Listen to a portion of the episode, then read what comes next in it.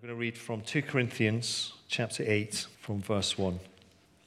Paul writing to the church in Corinth. And now, brothers and sisters, we want you to know about the grace that God has given the Macedonian churches. Out of the most severe trial, their overflowing joy and their extreme poverty welled up in rich generosity.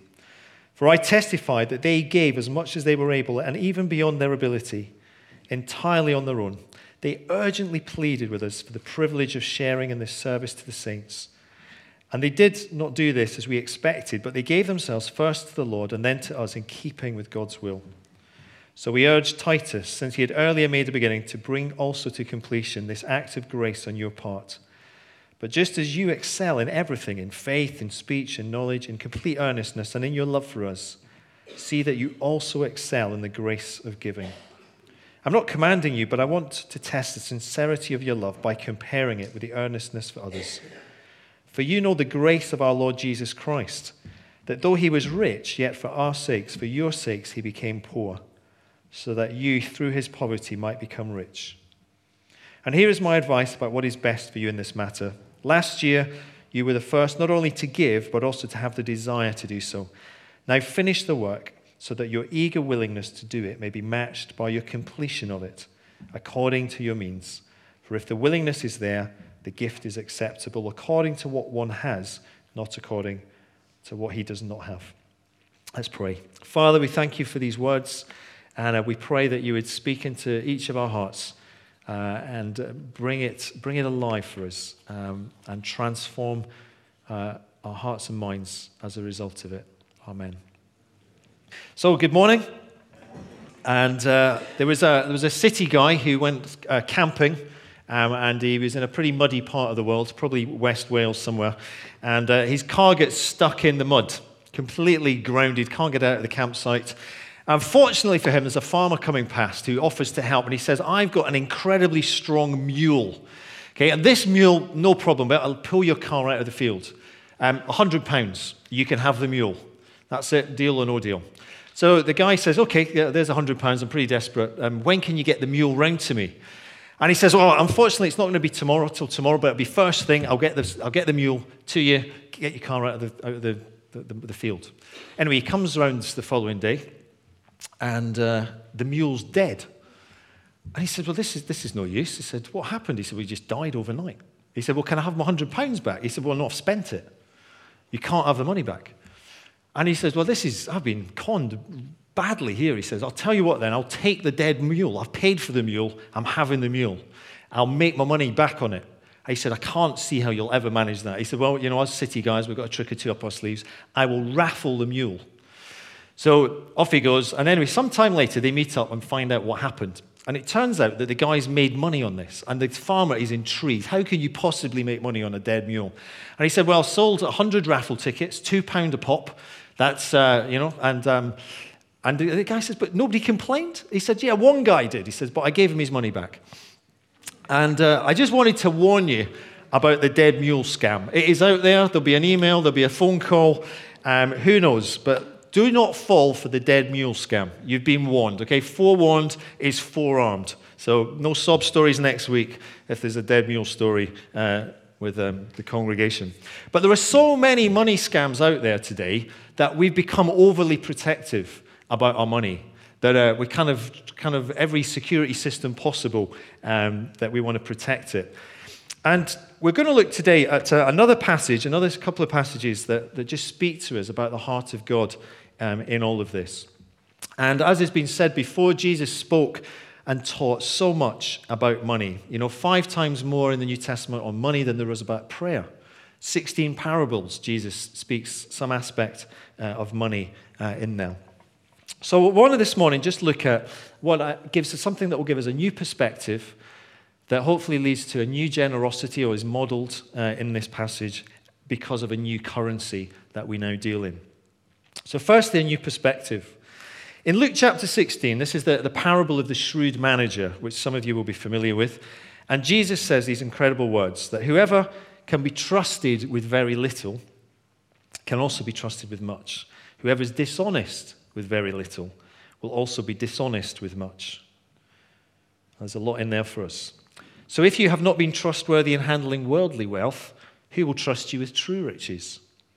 And if you have not been trustworthy with someone else's property, who will give you property of your own? And we don't easily notice the pattern here, uh, but Jesus is using a, a literary device called parallelism here.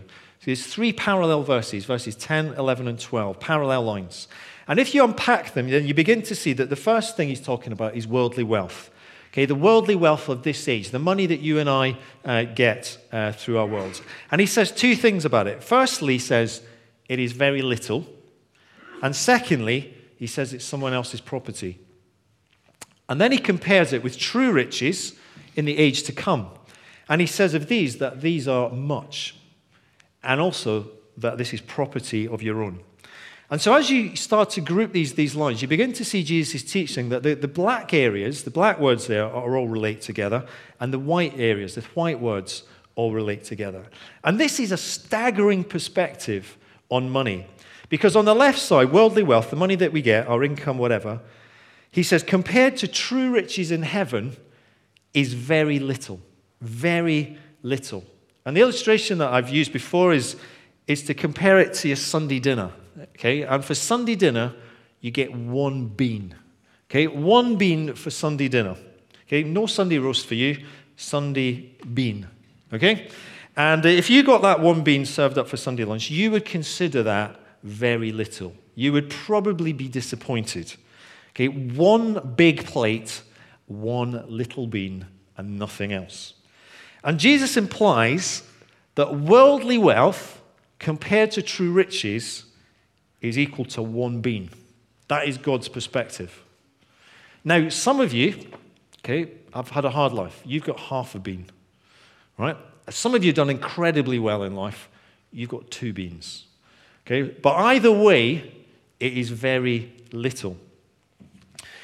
Perhaps more stunningly, not only is it very little, it's someone else's property. So the bean that you've got and the bean that I've got isn't even mine. According to this, it's someone else's. It's outrageous. And guess whose it is? It's God's. Okay, we're, we're just, we've just been given the bean to look after. We're to, to do something useful with this bean for someone else. We're to be trustees of it. So you find out what does he what does he want us to do with it? How does he want to best use that? What are his goals? What are his purposes in this world? So these verses give us a whole new perspective on money, on worldly wealth. And there are two completely opposite mentalities that, that we, we can have. One is a scarcity mentality, and the other is a, a sufficiency mentality. Now, the scarcity mentality looks like this I only have one bean. I've got to guard the bean. Okay? I'm going to keep the bean. Do not lose the bean. It's the only bean that I've got. I'm going to protect it at all costs. Do not damage the bean. Do not drop the bean. Don't hide. I'm going to hide the bean. This is my bean, and it's the only one I've got. So you're not getting anywhere near it. Scarcity mentality. Or the sufficiency mentality. hey guys, it's only a bean. Have it. You might as well, but it's not doing me a lot of good. Okay? Take a risk, plant the bean, create new opportunities, multiply the bean. How can I turn this bean into a blessing? I'm sure there's a Jack and the Beanstalk story somewhere. Okay? Have the bean. I've got a whole Sunday roast coming up ahead, so you, you can have that for now. Okay? The Sunday roast is the true riches. There's much of it, and it is my own property according to this. So the scarcity mentality paralyzes us because we hold on to it. If I give this away, they win, but I lose. I've lost the bean. Whereas the sufficiency mentality is dynamic. I freely give it, freely give it away because I give it away, they win, and I win. Sunday roast is coming. And so, into that, we get this verse in 2 Corinthians 8 in verse 1 that says, This is the grace that God had given the Macedonian churches. Okay, this is the perspective that they've understood. This is the generosity of God. The God who gave his only son to die for us. They've got it. The generosity, the grace that they have received. And so, out of this new perspective comes an overflow of a whole new generosity. And so, Paul starts writing to the church in Corinth And the church in Corinth have eagerly said that they will, will they will take an offering to support this poor, struggling church back in uh, Judea. Okay, a kind of Jewish background church. And they promised this a year ago, as you read the passage and as you read around the passages, but the, the offering hasn't materialized. It hasn't arrived yet. And so Paul challenges them by highlighting the financial generosity of the churches up in the north, the Macedonian churches.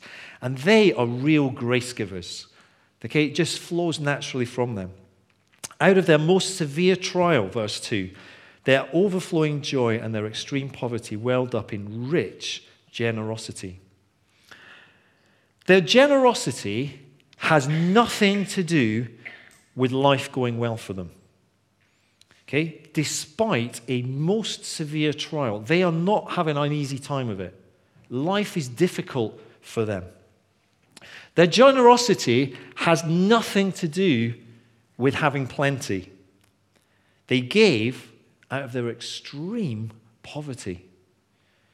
This grace giving that they have has nothing to do with what they think they can afford. Verse 3 They gave as much as they were able and even beyond their ability. Because they, it's, only a bean, so have it. That's their, their thinking. And their grace giving had nothing to do with being coerced. Verse 4, it says that they urgently pleaded with us please let us give, please let us contribute. We want the privilege of sharing in this service to the saints. What a joy it would be for us to contribute to that. Freely God has given to us, we want to freely give to others and bless them. They have absolutely grasped the grace of God. Their most severe trial, their extreme poverty, their overflowing joy has welled up into rich generosity. So, this is a kingdom mindset. This has got nothing to do with their circumstances. This has nothing to do with, oh, we've got a lot spare. It's just their mentality and their thinking that they have. And so, Paul encourages the Corinthian church to bring their promise of an offering to completion. You promised it last year, guys. Let's bring it to completion so that we can bless these guys who are struggling uh, over there. But look at what these guys were like. So, verse 7 just as you excel in everything, in faith, in speech, in knowledge, in complete earnestness and love for us, see that you also excel in this grace of giving. And it is based on Jesus who gave, verse 9, who gave up all the riches and comfort of heaven and all of heaven's glory to be born with nothing in this world. He gave up everything so that we could gain everything.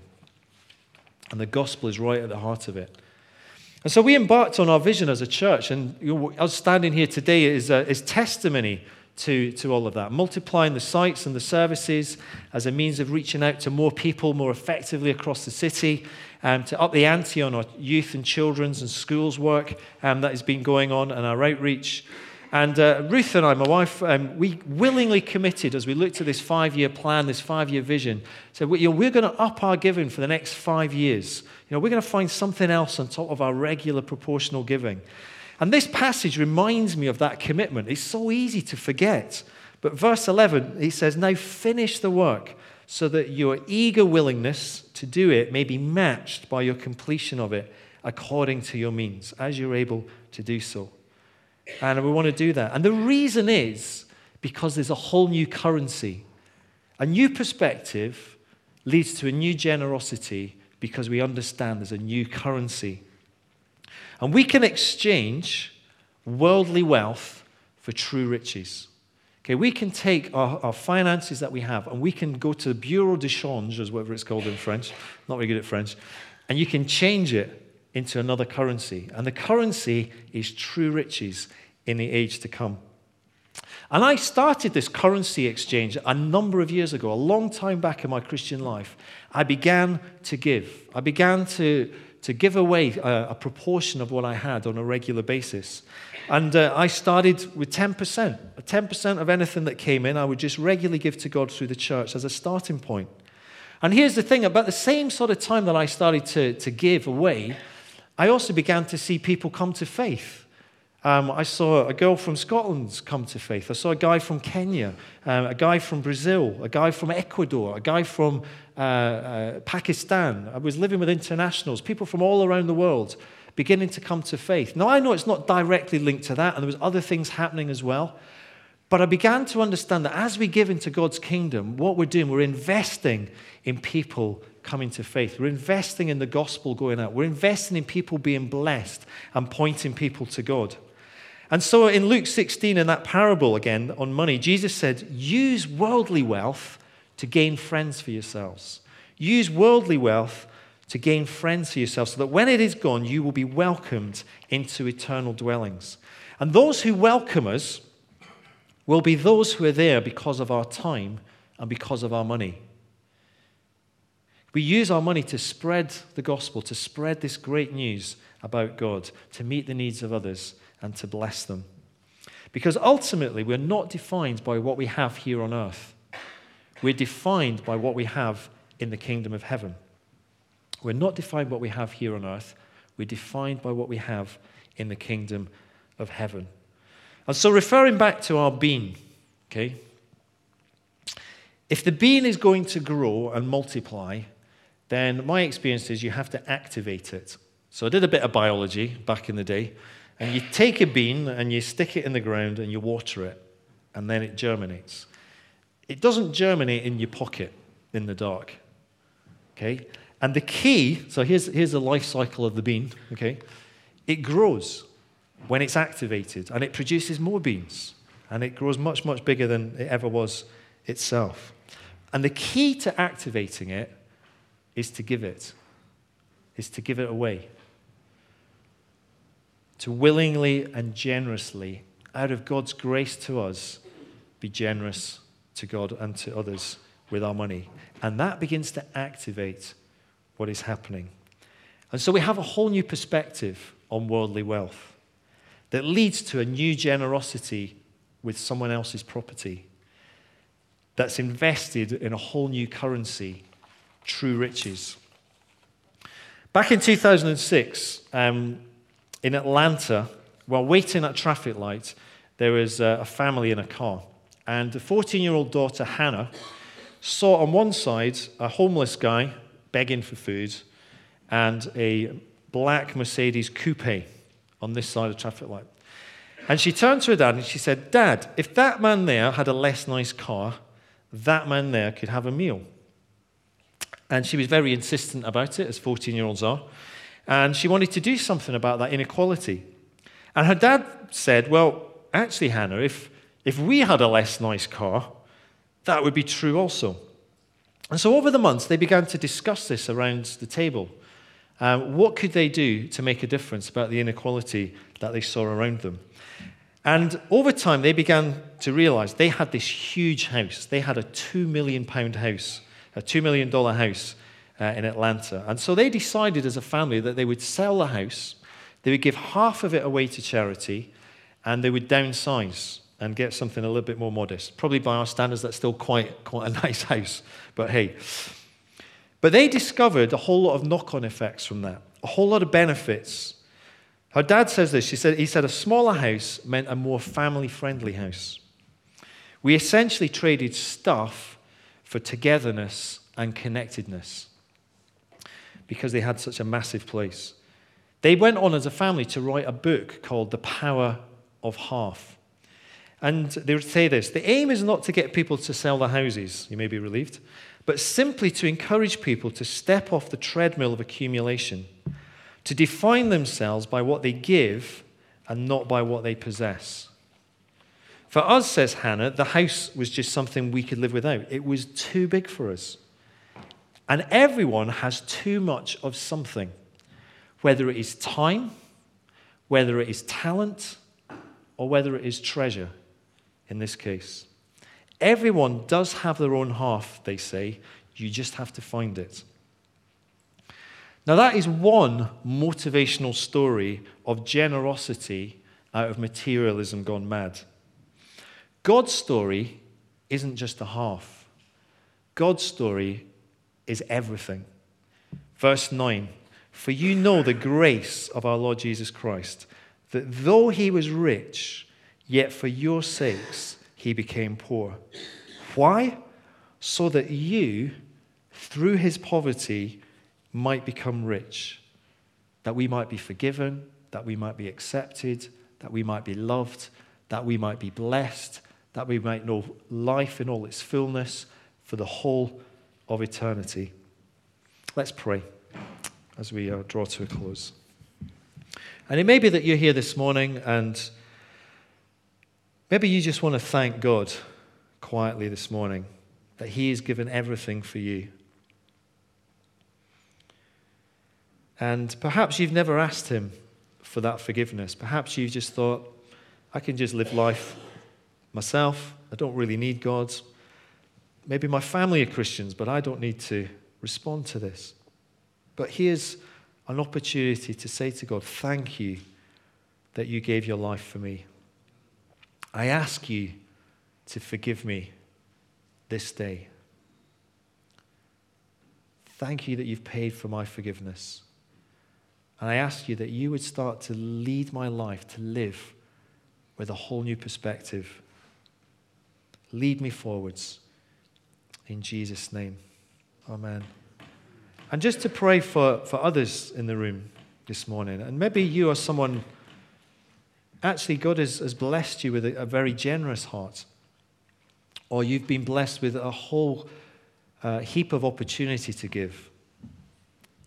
And I just want to pray for you that just this morning that you would know afresh that God uses everything that you give for his purposes that there are things it has accomplished, there are places that it's changed that you will never see in this lifetime. But as you've given, large or small, that God has taken that and God has used that and He has transformed somebody somewhere as a result of that. And there are true riches ahead. There, are, there is people's lives saved and changed because of that. And I pray too for each one of us that, that you would, Lord, just freshly reactivate the beam. You would reactivate our generosity. That you would give us a fresh perspective on worldly wealth. That we recognize that it's actually yours. And give us great wisdom on how best to use that. Break that scarcity mentality that is in each of our hearts and give us a, a faith that says that you are sufficient. In Jesus' name, amen.